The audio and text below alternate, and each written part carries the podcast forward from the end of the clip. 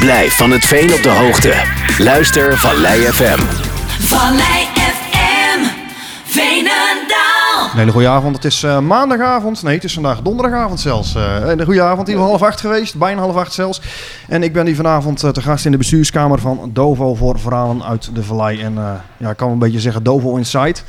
Ik zit hier met Edwin Elbertsen, de assistent-trainer van Dovo, met Nick de Bont, de aanvoerder van Dovo, en met Nick Hak, die, de aanvaller van Dovo, die alle doelpunten maakt. Goedenavond, heren. Goedenavond. Ja, je zit een beetje de boel weer op stelden te zetten, Nick. Afsluit op. Ja, klopt. Ja, ik liet het bekertje water vallen. Dat had ik niet eens gezien, joh. Ja, de tafel onder water. Onze interieurverzorgster Ronnie is erbij, dus dat moet helemaal goed komen. Beetje zenuwachtig voor deze podcast. Ja, zo ja? Ja, zeker. Waarom? Nee, was maar een geintje. Oh, oké. Okay. Hey, maar we gaan vanavond even het jaar bespreken. Het hele jaar voetbaljaar 2023. En eigenlijk vooral meer met nadruk op de eerste seizoenshelft. Dus ik weet niet of jullie daar een beetje zin in hebben, maar... Uiteraard. Dat is goed om te horen, Edwin. Maar eerst maar even de tweede seizoen zelf van het vorige seizoen. Ik zat even te kijken naar het hele... de eerste helft van het jaar. Hè, naar die wedstrijden. 16 wedstrijden gespeeld. 6 gewonnen, 9 verloren en eentje gelijk. Wel een hele wisselende stand. Heel veel wisselende uitslagen ook, Nick de Bont. Ja, dat klopt. Ik denk dat de tweede seizoenshelft van vorig seizoen, zeg maar, dus inderdaad de eerste deel van 2023, dat we toen in een fase zaten dat we de eerste periode hadden gewonnen. En daarna al vrij snel uitgeschakeld waren voor het kampioenschap. En dan merk je wel een beetje dat echt die drive om elke wedstrijd te winnen, omdat je in principe nergens meer voor speelt en de na-competitie er nog aankomt, dat de competitiewedstrijden misschien net eventjes wat minder fanatiek benaderd worden als in de periode daarvoor. En dat voor de semi-profs van Dovo?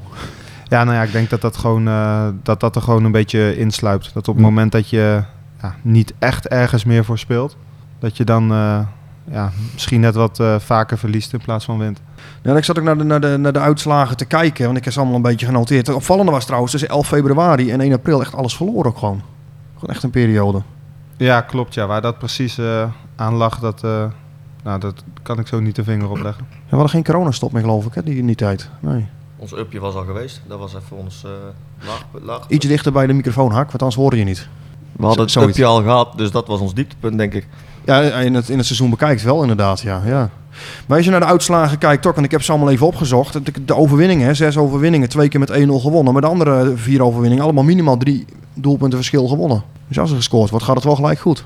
Volgens dat gedeelte. Zit dat ergens ook in? Nou, ik denk dat vorig seizoen sowieso wel een beetje was. Dat als we wonnen en we maakten de eerste, dat dan ook echt iedereen ervoor ging en erachter stond, vertrouwen had. Maar zodra we achterkwamen dat het al heel snel kopjes laten hangen was, denk ik. Ja. Ja, kijk naar de nederlagen. Van de 9 nederlagen, geloof ik een stuk of 6 met 2 doelpunten tegen gehad ook. En 2 uitschieters, Barendrecht uit en Harkema uit. Dus ja, dat... We waren niet moeilijk of niet makkelijk te verslaan. Alleen wel te vaak. Ja. Hoe kijk je daarnaast als staf, Edwin? Ja, kijk, ik denk wel dat... dat Nick de Bont dat goed aangeeft. Ik bedoel, na die periode is dat een stuk minder gegaan. Volgens mij na februari hebben we ook wel weer een wisselende periode gehad waar het wel weer goed ging. Ja. Het is moeilijk te verklaren, maar kijk, de druk is eraf.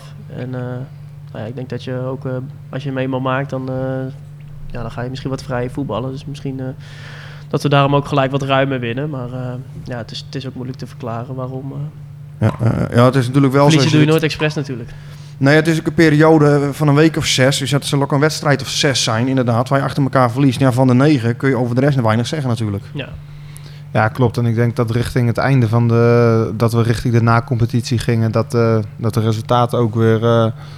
positiever waren. Dat is ook, denk ik, wat ik net aangeef. Dan werk je echt weer ergens naartoe.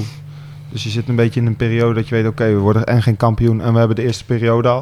En dan ga je richting het eind van de competitie. Ja, dan gaat die periode die je hebt gepakt leven en eventuele promotie. En dan zie je dat denk ik ook wel direct terug in de resultaten. Ja.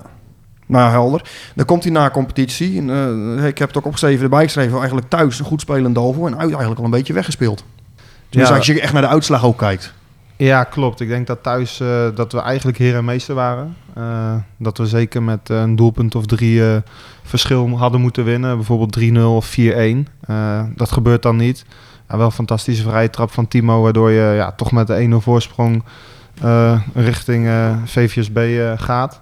Komen we die wedstrijd volgens mij 2 keer op voorsprong. En ik denk een aantal individuele... Of nee, we komen 2 keer, maken we gelijk. En ik denk ook wel door individuele fouten en een fout van de scheidsrechter.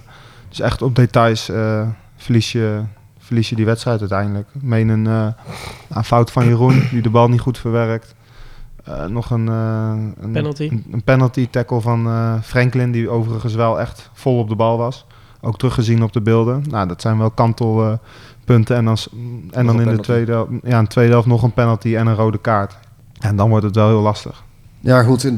De promotie had er misschien ook uiteindelijk helemaal niet ingezeten, achteraf gezien. Nou, ook niet verdiend, denk ik. Als je naar het hele seizoen kijkt. Nou ja, kijk hoe wij nu staat. Dan hebben we in die tweede divisie waarschijnlijk ook niet zo hoog gestaan, denk ik. Nee, maar op basis van vorig seizoen denk ik ook niet. We hadden een topperiode waaruit we de periode pakten, maar daarna zijn we gewoon als een middenmotor een beetje door gaan hobbelen. Dus aan het eindseizoen waarschijnlijk wel dan geëindigd? Waar we hadden moeten eindigen. Ja. Waar we horen te eindigen, laat ik het zo zeggen. Ja, nou ja, ik vind wel, kijk, VVSB hadden we denk ik, als we thuis de afstand, of tenminste de score wat groter hadden kunnen maken, dan hadden we... Ja. Denk ik dat je dat je gewoon weer een finale speelt. En denk dat je dan, we hebben het net over gehad dat we moeilijk te verslaan zijn. Dus dan wil ik het allemaal nog wel zien. Dan gaat het nog meer leven, denk ik. Maar goed, achteraf gezien is het allemaal wel vrede mee gehad, denk ik. Iets je microfoon iets omhoog doen, Edwin. Er valt soms net even iets weg. Nou, dat was in ieder geval het vorige seizoen. Wel 10e op de ranglijst plus na competitie. Ik denk dat de meesten er voor het seizoen wel redelijk voor getekend hadden, denk ik, of niet? Ja, helemaal. Als je naar het eerste seizoen keek van Florian. Ja, daarom. Dus er zit wel groei in. Als je kijkt nu halverwege op de 9e plek. Dus er zit nog steeds groei in. Zeker weten we. Dat de groei door blijft gaan. Ja, maar goed, dan gaan we het nou even over hebben over het eerste deel van de competitie. Dan is er een oefenprogramma. UD19 gewonnen en tegen Spakenburg gewonnen. Ja, zit op men toch de koploper van de tweede divisie. De treffers 0-0, IJsselmeervogels 0-0 en DVS 2-2. Zegt dat iets, die voorbereiding voor jullie als spelers? Ja, normaal gesproken wel. Alleen, want met hoe beter je gevoel toch de competitie ingaat. Ik denk wel dat het iets zegt. Aan de andere kant, in dit geval zegt het helemaal niks. Omdat we die lijn zeker niet hebben door kunnen trekken. Maar ik geloof in het algemeen geloof ik er zeker in dat een goede voorbereiding, dat je dat zeker wel meeneemt in de competitie. Omdat je er toch wel vertrouwen uitput. Nou ja, goed, dan moet je naar de KNVB-beker uiteindelijk. Uit bij Tech. En Nick Hak maakte nog de gelijkmaker daar zo. En dan win je naar strafschoppen daar. Of verlies je de strafschoppen. En wat ik me herinner aan die wedstrijd is dat het op zich wel een aardige pot was. Alleen dat die spelers, jullie na die wedstrijd, het duurde heel lang voordat die strafschoppen kwamen. En na de hand ook allemaal best wel boos waren. Volgens mij mag je best boos zijn als je op die manier zo'n wedstrijd verliest. Helemaal omdat we... Ja, het ging over en weer. En volgens mij lopen de laatste minuut lopen nog op de keeper af. Ja, nog wel vaker. Guido nog een keertje in de eerste helft nog een keer. De tweede helft was dan Shaquille in de allerlaatste seconde. Ja. Ja, en dan in de verlenging. Toen was het ook wel een beetje helemaal op dat veld een beetje een uitputtingsslag. En toen kreeg Shaquille de kans voor mij in de allerlaatste minuut. Ja, als je die dan maakt, dan is het voorbij. Alleen dan komt het aan op penalties. Ja, en dan over de penalties hoeft het helemaal niet meer te hebben, denk ik. Ja, dat is een loterij, zeggen ze wel eens. Is dat ook zo? Nou, ik denk dat deze penaltyreeks waren ook gewoon slecht genomen penalties. Maar dit was gewoon een feestje voor de keepers. Ja, ik wou zeggen. Voor mij is het allebei wel een stuk of 5 tegengehouden. Ja, het is 2-1? 3-2 geworden. 3-2 verloren met penalties. Ja, van de 7 penalties of zo. Toch? Er waren meer dan 5 genomen, toch? Ja, 1 of 2 meer. Volgens mij 7 penalties. Ja. Waarvan 2 erin voor ons. Wij de 5 misten. Maar je gaf net aan, is het een loterij? Ik vind het zelf geen loterij. Je kan het zeker oefenen. Alleen de druk die erbij komt kijken, die kan je niet nabootsen. Maar je kan wel op een bepaalde trap oefenen. En als je je trap oefent en je weet in welke hoek je hem gaat schieten, daar kan je vertrouwen uithalen, waardoor je die druk voor jezelf wel omlaag kan halen, denk ik. Dan ben ik een paar jaar beroepsmilitair geweest en dan zeiden ze train as you fight, dan kun je fight as you train. En het idee was daar, dan kan je natuurlijk hetzelfde verhaal als je onder vuur ligt, je natuurlijk ook een bepaalde druk. Alleen die zei, als je de drills zo getraind hebt, dan ga je gewoon vanuit je drills het goede doen. Werkt het ook zo als je een penalty neemt?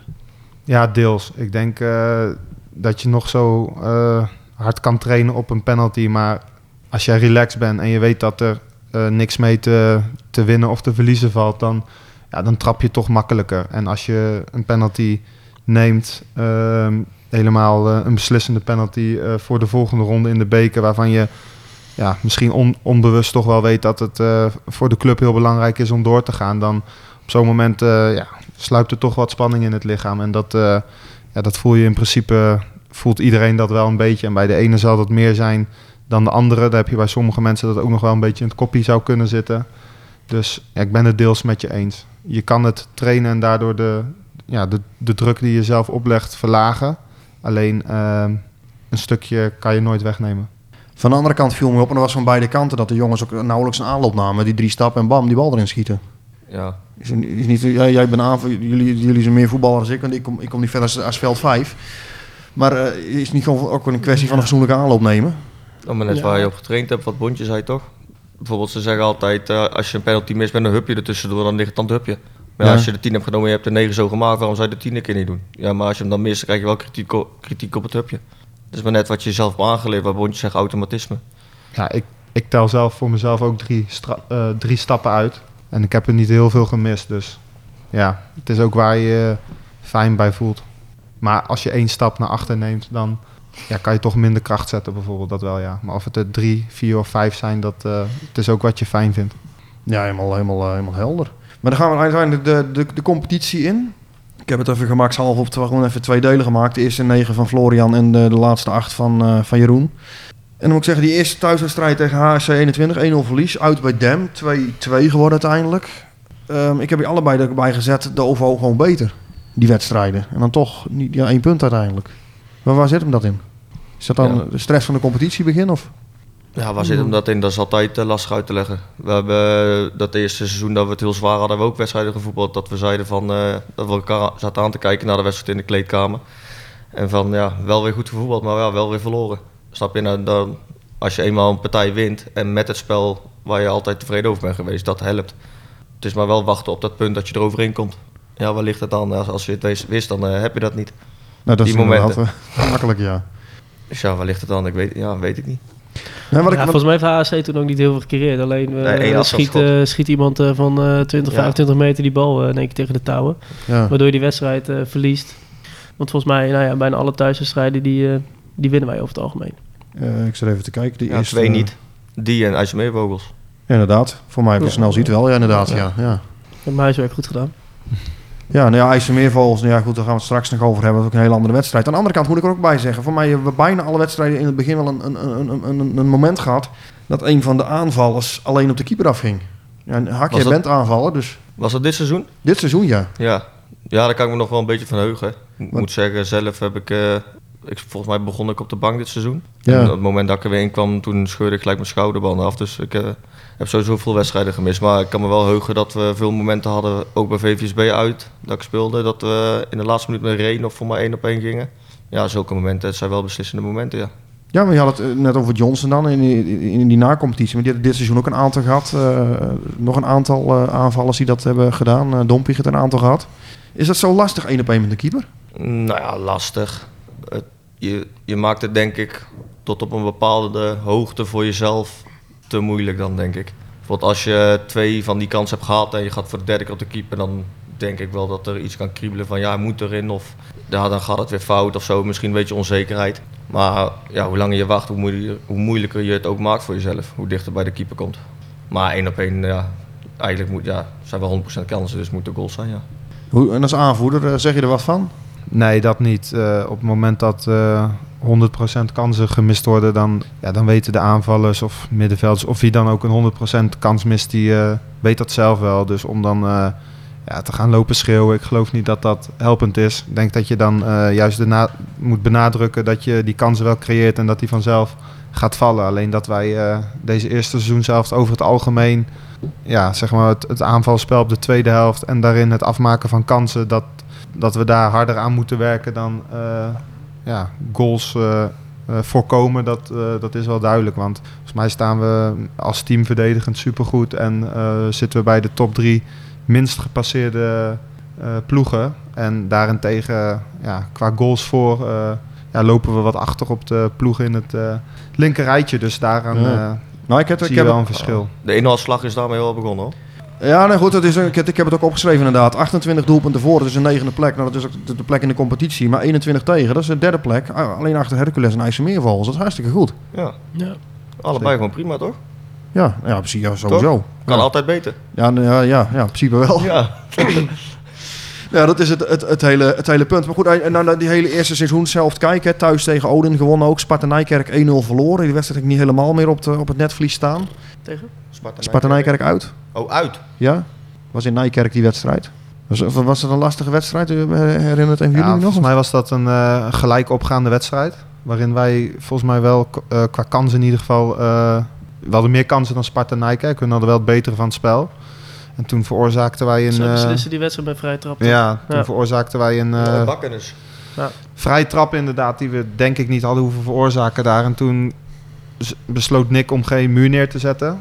En toen werd hij wel in de korte hoek binnenkant paal... wel een goed schot overigens, werd hij verschalkt. En dat is dan... weet je waar we het net over hadden. Als je dan, dat was met name de eerste fase van de eerste seizoenshelft. Dat we zelf heel moeizaam tot scoren kwamen. Nou ja, dan zulke momenten zorgden dan direct voor dat je een wedstrijd verliest of misschien gelijk speelt. In plaats van dat je 1-2-0 voorkomt en hem over de streep trekt. Want zo dichtbij ligt het wel in deze competitie. Het is soms misschien wel een muntje opgooien. En dan hopen dat die de juiste kans opvalt. Alleen hoe meer je dat kan beïnvloeden en hoe meer je daarin stopt met z'n allen, hoe vaker die jouw kant opvalt. Want we moeten niet denken dat we iedereen... van het matje gaan spelen. Zo goed zijn we ook weer niet. Maar aan de andere kant kunnen wij wel, het is een beetje cliché, kunnen wij ook wel echt van iedereen winnen. Is het niet ongelooflijk frustrerend dan? Elke keer, want je kijkt naar de uitslagen. Denk, dit hadden zo al een stuk of 5-6 punten bijgekund. Inderdaad, wat je ook zegt, van dat hier de bal net niet erin gaat. Ja, heel frustrerend. Ja? Ik denk dat je dat altijd ook wel zegt. Ook al word je bijvoorbeeld 4e, dan heb je ook wedstrijden waarvan je denkt van ja, dat ook zomaar... extra punten kunnen zijn dat je dan misschien wel had meegedaan. Of als je onderin meedraait, dat je denkt van ja, als we die hadden gewonnen, dan hadden we misschien een plekje hoger gestaan. Ja. We misschien ook een beetje nooit tevreden zijn. Nou, volgens mij hebben we met Guido iemand gehad die, ik weet niet hoeveel wedstrijden droog stonden. En als je ziet waar we dan nog staan, dan moet je ook afvragen, waar hadden we kunnen staan? En dat is wel, we hebben elkaar wel heel hard nodig om doelpunten te maken. En, ja, dat kan wel frustrerend zijn als je verdedigend altijd zo goed staat. En dan heb je dus momenten, bijvoorbeeld tegen Sparta-Nijkerk, dat je door middel van de vrije trap sukkerpotjes dus verliest. Ah. En dat, dat is zonde. Kun jij er iets mee met je videomateriaal als videoanalist? Kijk... we hebben echt genoeg met Guido gezeten om bepaalde momenten bijvoorbeeld te bespreken. Maar dat doen we niet specifiek met Guido. Dat doen we, proberen we zoveel te doen met iedereen. Doen we individueel, doen we per linie. Maar natuurlijk ook met afhankelijk tegen wie we spelen. Ik bedoel, elke tegenstander heeft andere dingen waar ze heel erg goed in zijn en waar ze niet goed in zijn. En daar proberen we altijd op in te spelen met het materiaal wat we hebben. Is het zo dat jij helemaal voorbereidt ook op de tegenstander of gaat dat nog wel uit van de eigen kracht vanuit de staf? Nou, ik denk wel dat dat een groot verschil is met de huidige trainer. Ik denk dat de huidige trainer iets meer vanuit onze kracht kijkt en dat Florian misschien ook iets meer keek vanuit de tegenstander. Maar goed, het is altijd wel een gezonde combinatie van. Alleen, ik denk, misschien benadruk ik het nu ietsjes meer. In principe gaan we altijd uit van onze eigen kracht. Ja. Nou, de enige wedstrijd waar ik denk die eerste onder Florian doorweg weggespeeld was uit tegen Genemuiden, denk ik, of niet, Hak?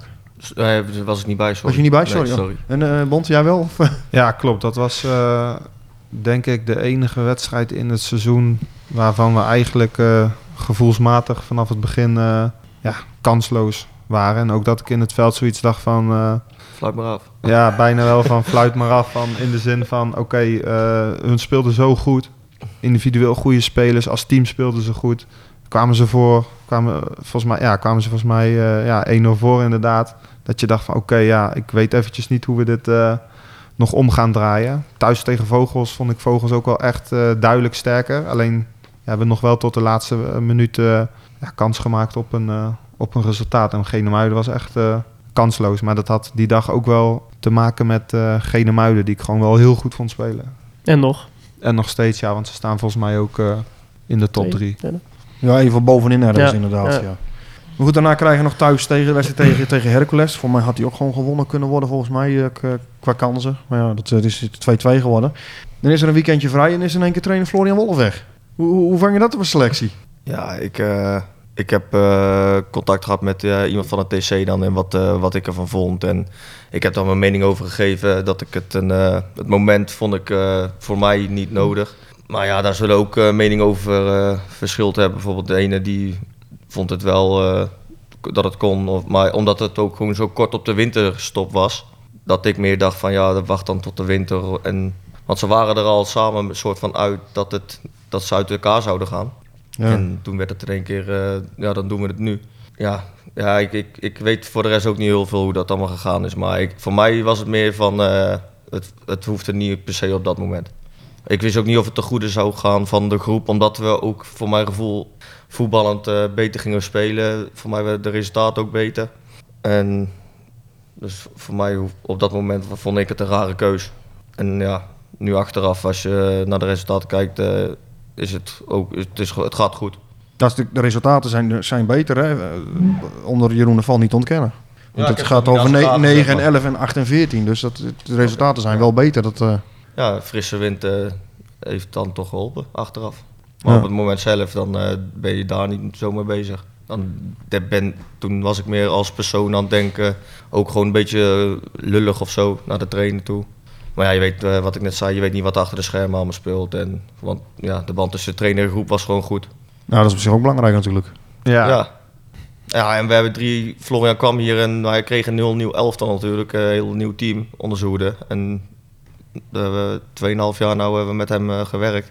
Waarvan nog heel veel jongens ook hetzelfde zijn van het eerste jaar. Dus je bouwt ook wel een band op met die man. Ja, daarom gaf natuurlijk de jongens die hij kende, gaf hij ook wel het vertrouwen op zich. Ja, ongeacht wat ik speelde, bijvoorbeeld niet alles.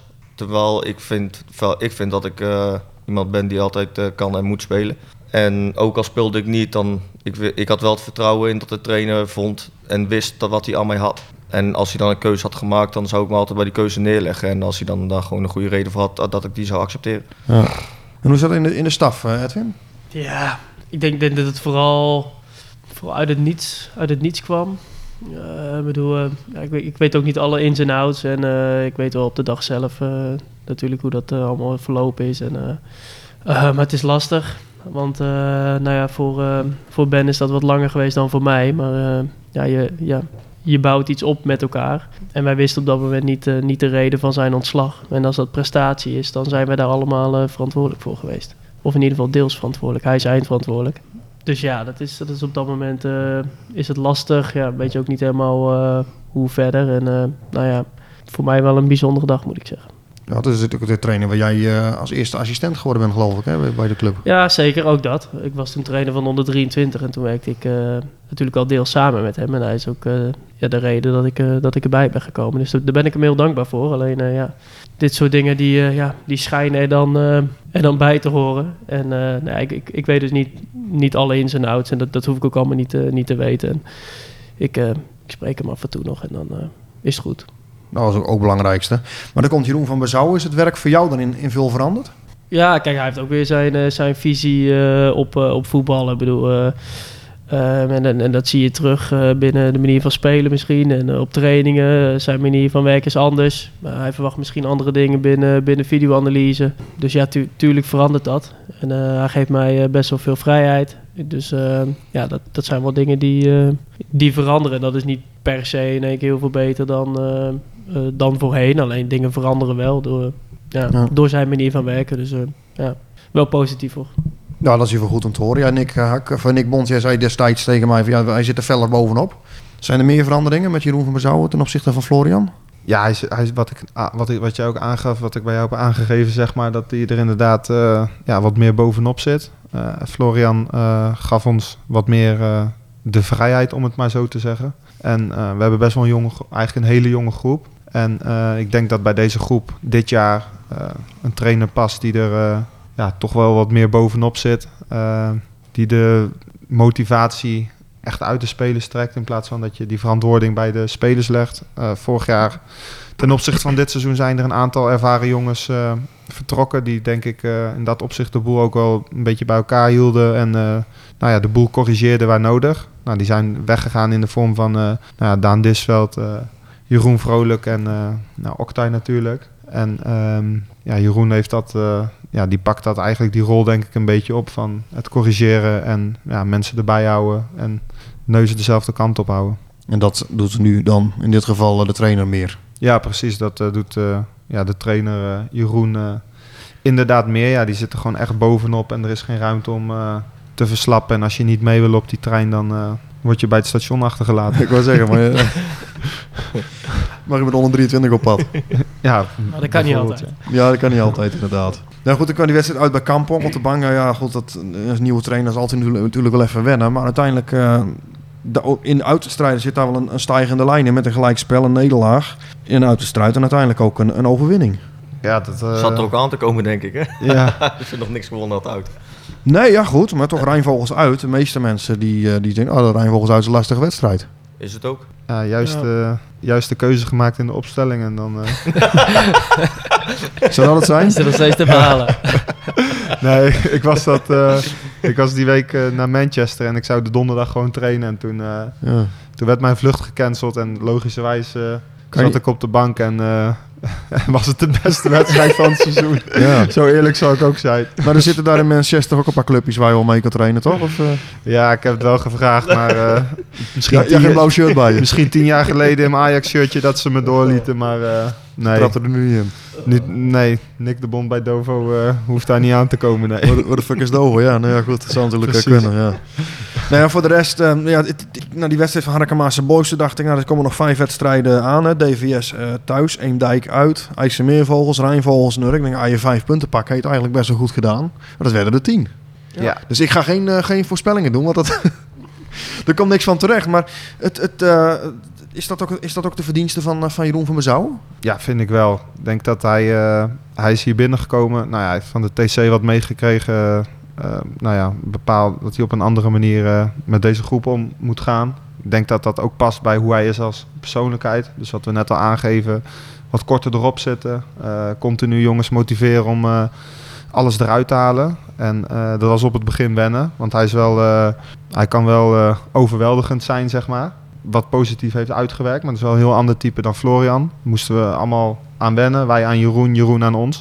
Maar uiteindelijk weet hij er wel steeds meer uit te halen. En heeft dat geleid tot waar we nu staan. En heeft dat zeker een positieve invloed. En daar heeft Jeroen zeker grote invloed op. En toch nog best wel snel ook zijn stempel kunnen drukken.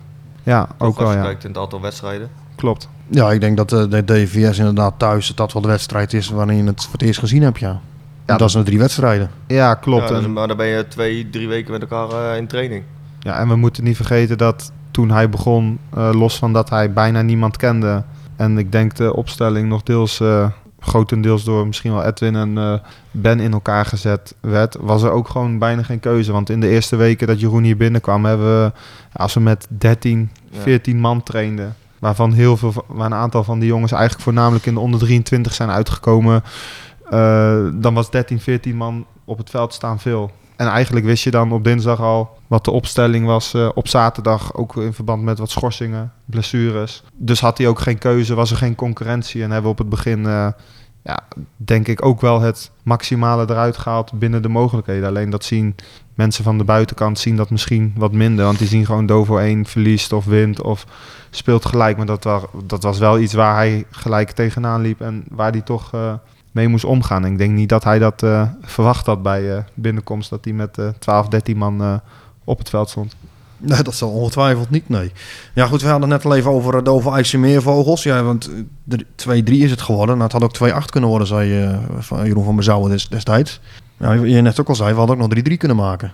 Dus het was wel een beetje een vertekend beeld wat dat betreft, die wedstrijd. Ja, klopt. Ik vond, dat gaf ik net ook aan, dat ik IJsselmeervogels zeker veel beter vond dan ons. Maar doordat hun de kansen niet afmaakten, dan blijf je in de wedstrijd. En dat bleek. Maar die wedstrijd hebben we echt 100% terecht verloren. Nu hebben jullie alle clubs één keertje gehad. Wie is de moeilijkste tegenstander? Ja, wat ik heb gezien...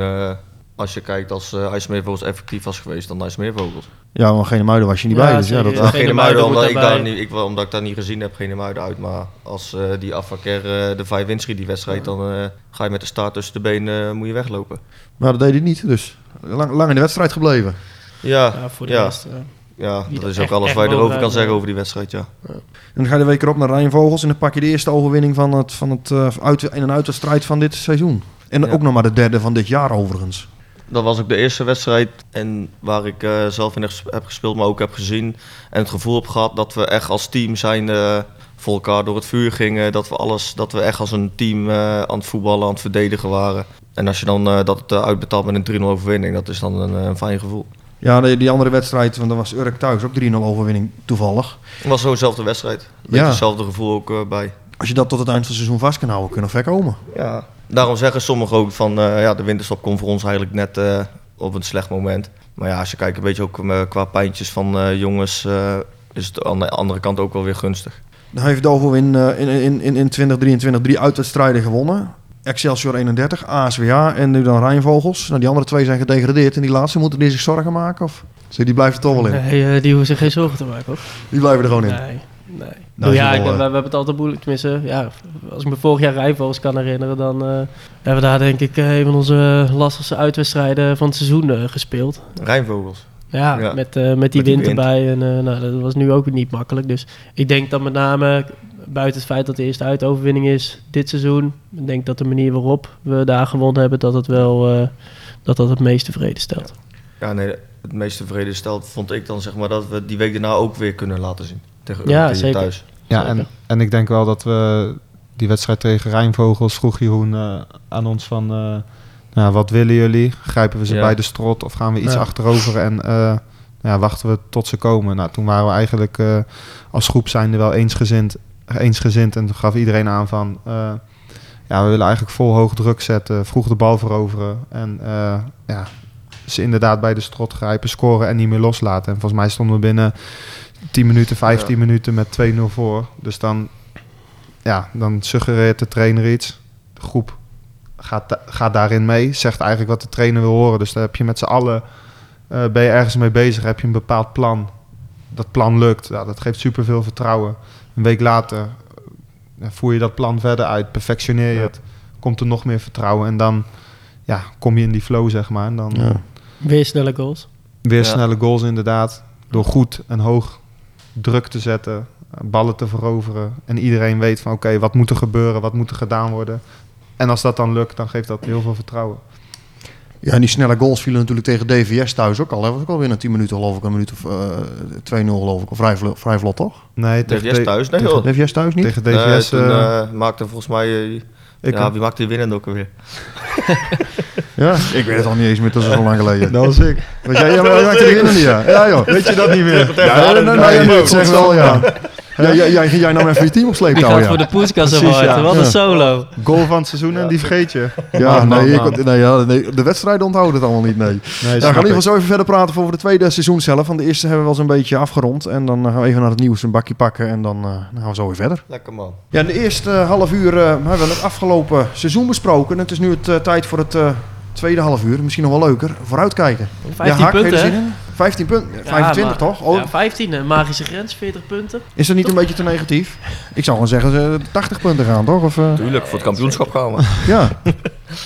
Dat is niet helemaal realistisch, toch? Kampioenschap. Aan de andere kant, als je de lijn van de laatste 2 wedstrijden voor de winterstop doorzet.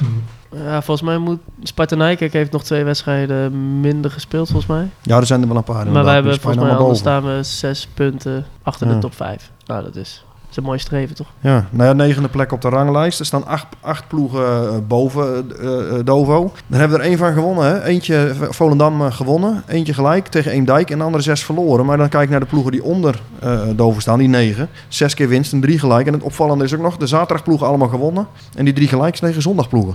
Ook wel apart, of niet? Of, waarvan 1 Hercules. Dus ja, bijvoorbeeld niet, Hercules. Er zitten wel goede ploegen tussen ook. Hercules, Kampong en Dem. Ja. Dus ja, dat... maar dat is dat... Ja, de HC verloren. Dat is ook zondag natuurlijk. Wie? HC. Klopt. Ja, over het algemeen... HSC. Ja, die zit boven. Ja, die zit er wel boven. Ja, dus het viel mij op. Ik denk, grappig dat de zaterdagploegen daar tegen wint en dan tegen de zondagploegen gelijk speelt die onder je staan dan. Ja, over het algemeen zou je zeggen dat de zondagploegen, dat de zondagcompetitie wat minder zou zijn dan... Dat wordt altijd geroepen, ja. Ja, ik denk ook dat dat zo is. Maar Hercules heeft toch ook wel een aardig clubje vorige week uitgeschakeld. Dus ik denk dat wij wel de betere zondagploeg hebben in deze competitie. Ja, Hercules, die deed inderdaad wel heel erg leuk. Een mooi doelpunt van Mats Grotebrecht, speelt volgend jaar hier. Dus maar goed dat hij al gecontracteerd was misschien. Ja, anders moest er wel wat bij in de maand, denk ik, ja. Ja, hij heeft wel wat te vertellen natuurlijk. Misschien heeft hij er al wel over gevraagd. Nee. Nee, ik weet ook niet, maar... Is jullie naar het stadion geweest ook nog misschien? Nee, gekeken. Nee. Ja, dat is een leuke pot. Dat is een leuke potjes natuurlijk om te spelen. Ja, het geldt voor de ticketakker er niet voor over, hoor. Met de gedachte dat ze met de 6-0 worden afgespeeld. Ja, achteraf en had je er misschien nog wel €100 voor over gehad. Maar... Ja. Wat kost een kaartje dan? €75. Dat is wel aardig aan de prijs voor een wedstrijd. Ja, dat vond ik ook. Dus ik dacht, dan kijk we lekker op het schakelprogramma. Ja, kon je geen rijkaartje krijgen? Nee, die waren allemaal wel weg. 75 man. Ja. Kun je seizoenskaart bij Dover nemen? Ja, bijna wel inderdaad. Voor kost die €100 toch? 120 of zo? En dan zit je bij Dover natuurlijk. Precies. Ja. Wat wil je nog meer? Hè? Ja, nee, dat bedoel ik. Niks. Dus ik liever dan in de Galgenwaard, toch? Ja, dat kan me voorstellen, ja. Ja, de Galgenwaard is dit jaar ook niet zoveel te genieten natuurlijk. Nee, dus. Iets meer. Hey, maar er zijn deze eerste deel ook een aantal jongens vertrokken. Hè? Jannik Zeeman naar Bennekom, Sanchez is vertrokken. Die heeft nauwelijks gespeeld, geloof ik. Rodriguez en Prior. Dus is er een aderlating in de ploeg? Ja, over het algemeen waren dat wel 4 jongens die alle 4... derde divisie waardige basisspelers waren. En daar is, voor zover ik me nu kan herinneren, denk ik alleen Nadir voor teruggekomen. Dus ja, dan raak je eigenlijk 4 goede spelers kwijt en er komt 1 goede speler voor terug. Ja, dan mis je er wel 3. En wat ik net aangaf, we hebben een periode met 12, 13 jongens getraind en ook eigenlijk gespeeld. Nou, dan had je die jongens goed kunnen gebruiken. En Franklin en Serginho hadden ook nog eens dezelfde positie. Dat waren in principe de 2 linksbacks. Dus daar hebben we daar op die positie ook heel veel moeten schuiven. Dus dat, ik denk dat dat... niet per se een goede invloed had op het sportieve voor ons. Nou, voel je je eigen als speler daar niet in de steek gelaten? Voor wie? Nou, voor jullie. Als ploeg. Kijk, je gaat natuurlijk met een mannetje van 30, 25, 30 die competitie in. En dan enkel lopen er 4 weg. Ja, weglopen.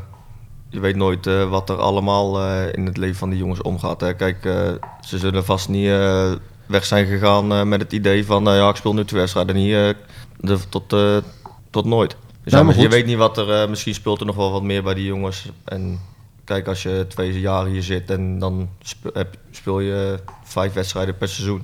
Ja, dan moet je misschien andere keuzes gaan maken. En of er dan tussentijds is of dat je de hoop nog op had gevestigd dit seizoen. Van ja, als het dan nu niet gebeurt, dan stop ik er dan mee.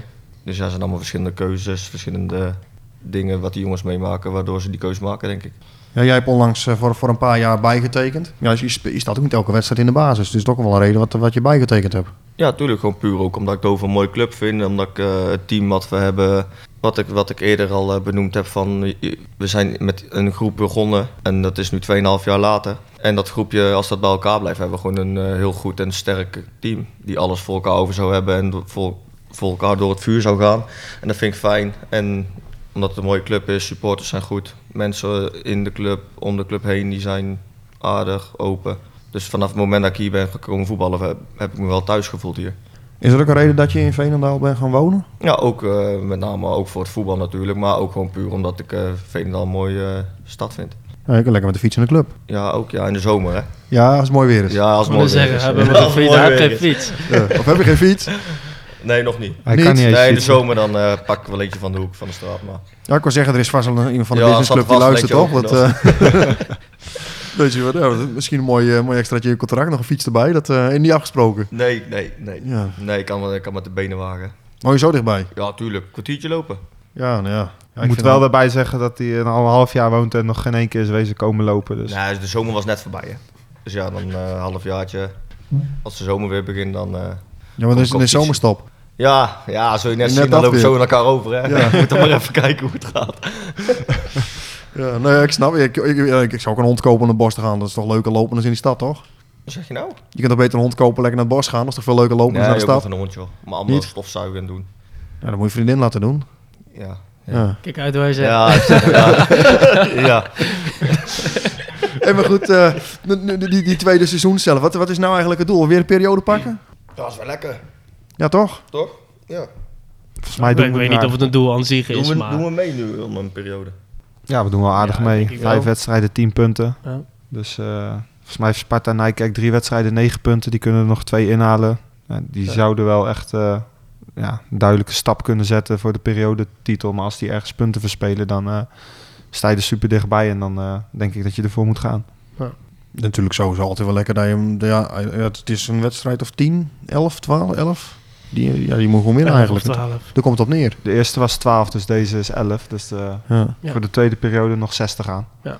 Ja, dan 10 heb je 6 keer wint, dan kom je aardig in de buurt misschien. Als wij 6 keer winnen, dan hebben wij de periode.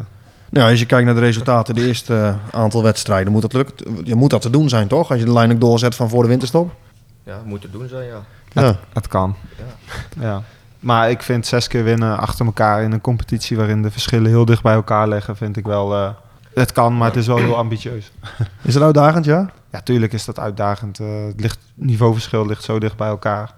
Dus het kan, daardoor is het zeker mogelijk. Maar daardoor is het ook weer heel lastig, omdat als wij net even iets minder zijn... en de andere ploeg heeft een goede dag... dan kan je ook gewoon zomaar verliezen of gelijk spelen. Maar aan de andere kant, ACV's hebben ze niet allemaal gewonnen vorig jaar volgens mij. Maar de laatste 24 wedstrijden in ieder geval niet meer verloren, toch? Dus het moet wel mogelijkheden zijn. Ja, klopt. Ja, dat is zo. Kun je daar een voorbeeld aan nemen als een club als ACV? Ja, denk ik wel. Want ik denk dat die misschien wel een vergelijkbaar budget hebben als Dovo. In ieder geval niet qua budget in de top zaten vorig jaar van de competitie. En eigenlijk door een team zijn, gekoppeld aan individuele kwaliteiten, zijn ze uiteindelijk gepromoveerd. Dus daar kan je denk ik zeker een voorbeeld aan nemen. Ja. Nou lopen jullie allebei het contract, Nick, vaak net verlengd. Jij hebt nog een doorlopend contract. Hoe geldt het voor de rest van de selectie dat volgend jaar weer een beetje dezelfde ploeg op het veld staat met wat aanvullingen? Is dat een beetje, zou dat goed zijn voor jullie als team? Denk ik wel. En ik hoop het ook. Wat ik zei, als we dat groepje bij elkaar kunnen houden, dat je dan... gewoon een hecht en het groepsgevoel behoudt. Als je heel veel toepassingen gaat doen, dan begin je eigenlijk weer een soort van nieuw team, denk ik. Nieuw teamproces. Ja. Kijk, natuurlijk, je kan toevoegingen doen. Maar als de helft weg gaat en er komt weer een helft bij, dan als dat 2-3 jaar gebeurt, dan is er niemand meer van over, snap je? Dat is wat het de laatste jaren bij Dover wel vaak gebeurde. Alleen nu dan op het moment eigenlijk niet. Nee. Maar ik denk dat de spelersverloop inderdaad wel iets minder moet zijn. Ja. Ik denk dat we... elk jaar wel inderdaad veel wisselingen binnen de groep hebben gehad. Het zou mooi zijn als dat iets minder wordt. Ja. Dat we gewoon een stabiele ploeg kunnen zijn. En dat we langzamerhand kunnen bouwen naar een ploeg die echt bovenin mee kan doen.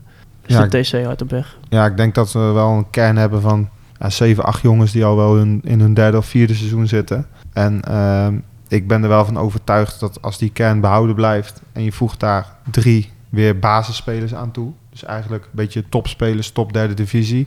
Met de verschillen die ontzettend klein zijn in deze competitie. Dan ben ik er wel van overtuigd dat je echt bovenin mee kan gaan doen. En dat is om het kampioenschap spelen. Want de basis staat er. We zijn lastig te verslaan. Als je dan nog echt kwaliteit in elke linie, op elke positie toe zou voegen. Dan denk ik dat je zeker wel om het kampioenschap mee gaat doen. Alleen 3 topspelers, dat kost over het algemeen kost dat ook wel wat. En...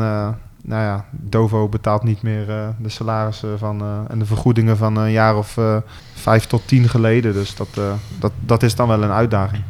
En er is ook een deel van de selectie. Thijs van Hamerong is niet bij, hebben Wenting niet. Lelion Martens is er niet bij. Dus in dat opzicht natuurlijk ook nog wel een uitdaging in die tweede seizoen zelf. Het zijn wel alle 3 jongens die op zich over de basis in aanmerking komen. Ja, absoluut. Hebben eigenlijk toen ze fit waren ook alles gespeeld, denk ik. Daar komt het voor mij ook wel zo'n beetje, ja. Ja, en dat mis je... Of ze nou wel of niet in de basis staan, ze kunnen in ieder geval basisspeler zijn. En dan heb je in ieder geval wat ook op de bank zitten. En als hun in de basis staan, dan heb je ook hele goede jongens op de bank zitten. En als hun op de bank zitten, heb je ook hele goede jongens op de bank zitten. Dus dat zijn wel echt 3 spelers die voor ontzettend veel concurrentie zorgen. Waardoor het algehele niveau omhoog gaat. En die uiteindelijk ook gewoon echt in de basis als toegevoegde waarde kunnen spelen. Ja. Nou viel het mij in de, eigenlijk als je het hele jaar 2023 pakt, in de in de eerste helft van het jaar, hè, de tweede seizoenshelft, vorig seizoen, waren er eigenlijk heel weinig kansen.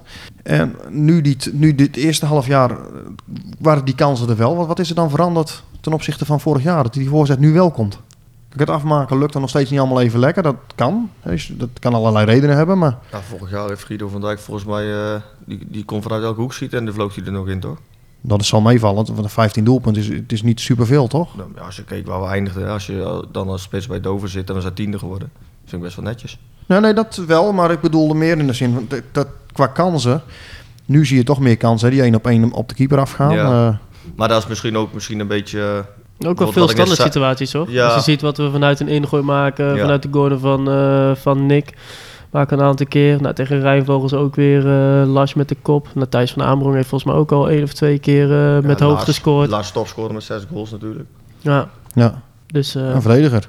Ja. Steekt dat jou niet als aanvaller? Nou ja, ik kan het er nog op gooien dat ik een paar een half jaar eruit ben geweest. Hè? Maar ik zal niet lang duren voordat ik er voorbij ben, nee. Nou, dat zal toch niet? Nee. Maar het steekt het je niet? Of, Nee, totaal niet.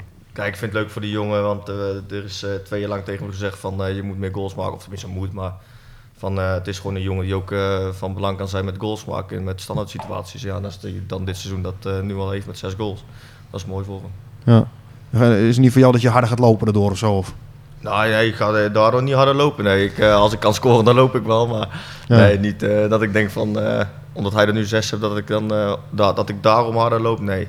Maar ja, ik kom wel goed. Aan de andere kant, het zegt wel iets. Dat wat we net aan het begin ook eventjes aanhaalden van...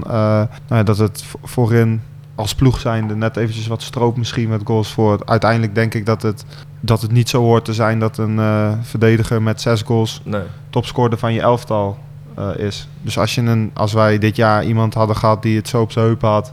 dat hij er al een goal of tussen de 8 en de 10 had gemaakt... dat je ook direct al 4-5 plekken hoger gestaan. Ja, wat Guido vorig jaar gewoon een beetje had. En wat hij dit jaar gewoon eigenlijk heel lang tegen heeft... hoe zeg je dat? Tegenzat. Ja, gewoon tegenzat. Alles wat er vorig jaar in ging, dat ging er nu niet in. Ja, aan de andere kant, wat ik veel mensen bij Dover ook al zeggen... kijk, als jij er vorig jaar 35 in geschoten had en je stond nou ook op 20... dan had je in de winterstop waarschijnlijk ook een aanbieding gehad... van een IJsselmeervogels of of zo'n soort clubs. Dat is de andere kant van het verhaal natuurlijk. Iemand die heel veel scoort speelt niet bedoven, zeggen ze dan. Ja, zo. Nee, oké.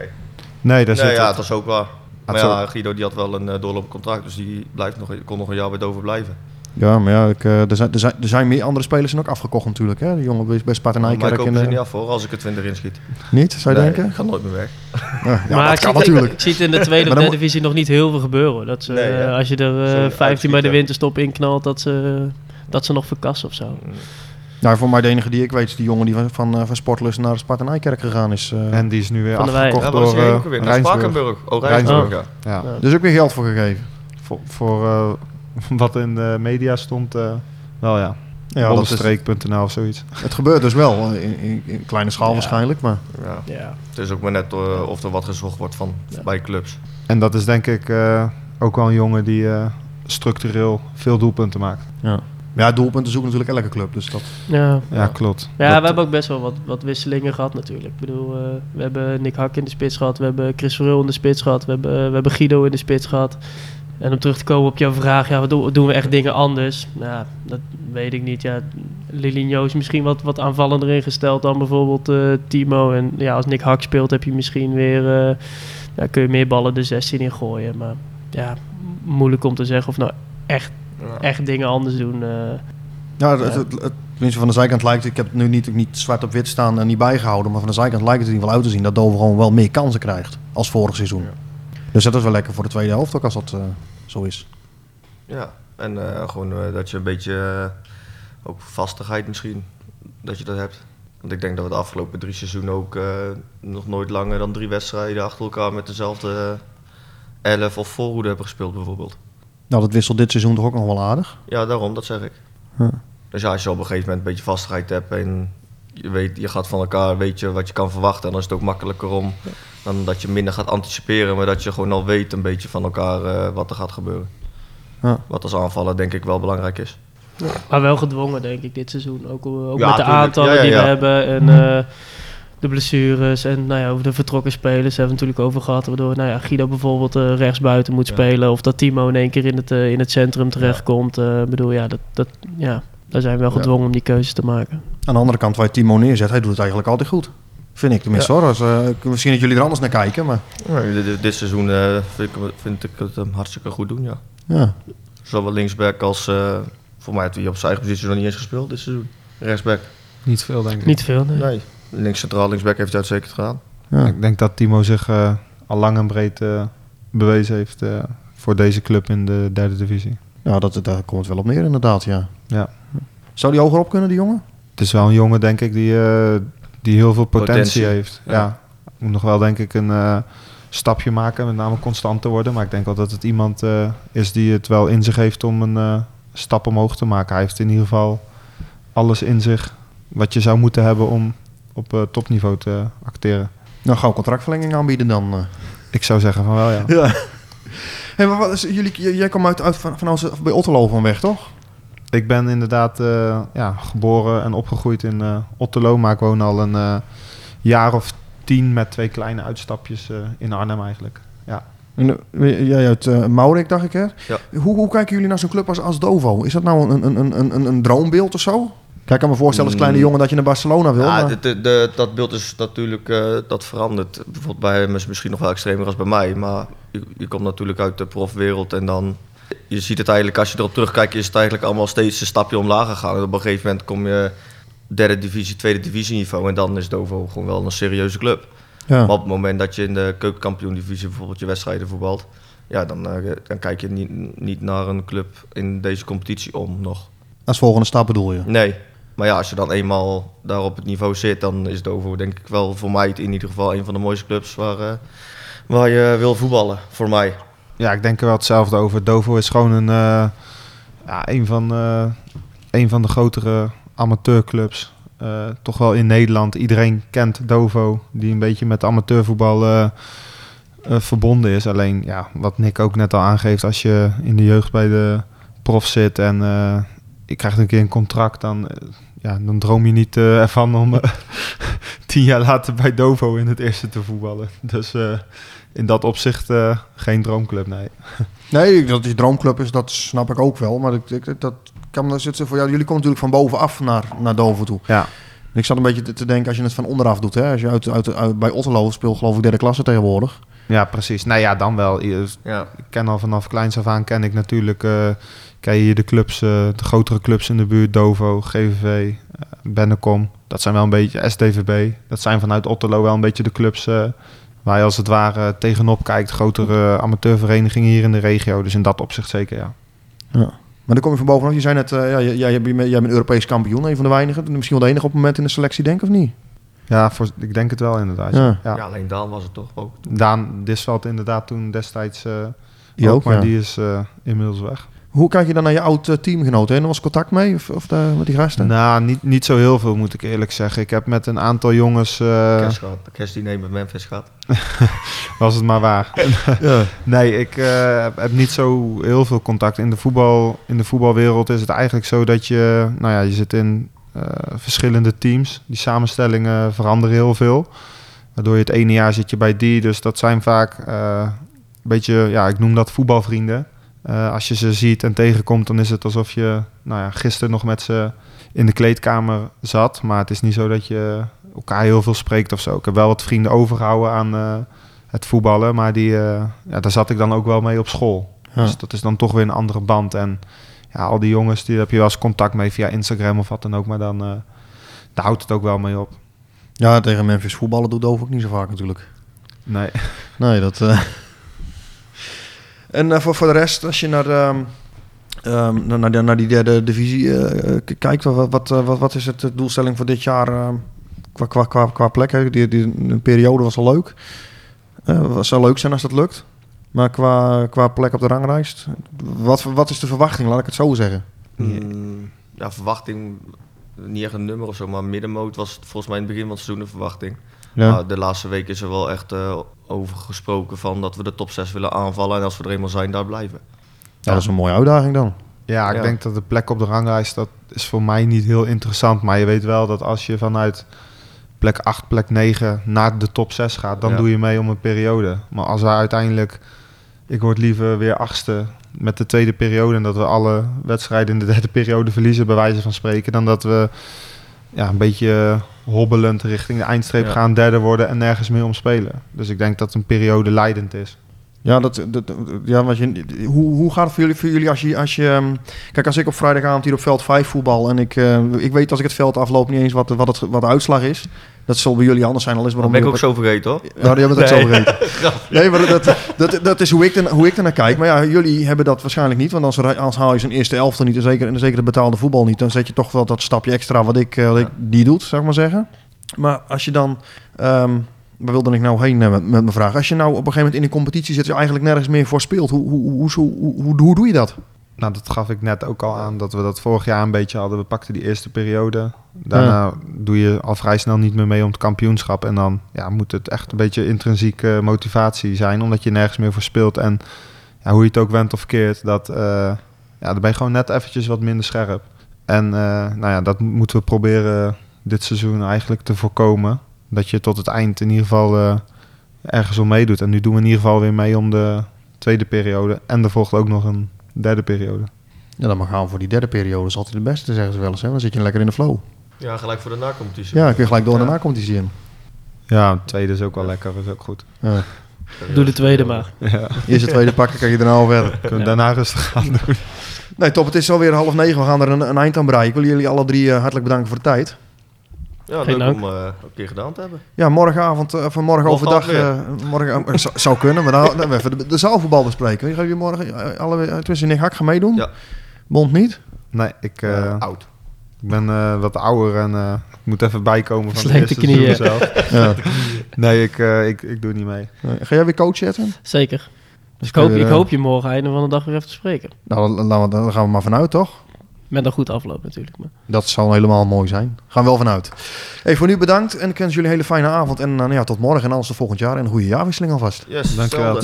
Yes, waren Nick en Edwin bij Vallei FM. En goed dat je luistert. En als je het wil terugluisteren, dan kan dat... denk ergens voor het weekend dat het al wel lukt. Gewoon op vallei.fm. Vallei.